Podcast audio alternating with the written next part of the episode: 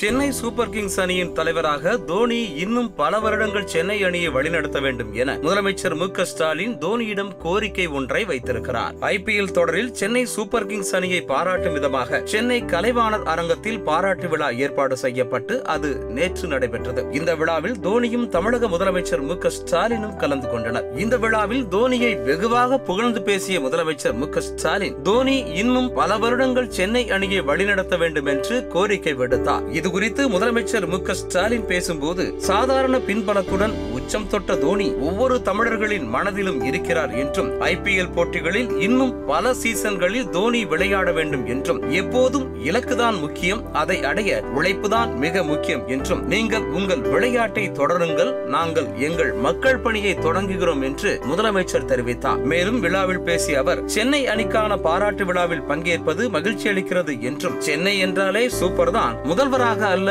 தோனியின் ரசிகராக பாராட்டு விழாவிற்கு வந்திருக்கிறேன் என்றும் எனது எனது குடும்பமே தோனியின் ரசிகர்கள் தான் என்றும் என்னுடைய தந்தை மகன் பேரன் என அனைவருமே தோனியின் ரசிகர்கள் தான் என்றார் கிரிக்கெட் விளையாட்டில் ஆர்வம் உள்ளவன் நான் என்றும் முதலமைச்சர் மு ஸ்டாலின் பேசியிருக்கிறார்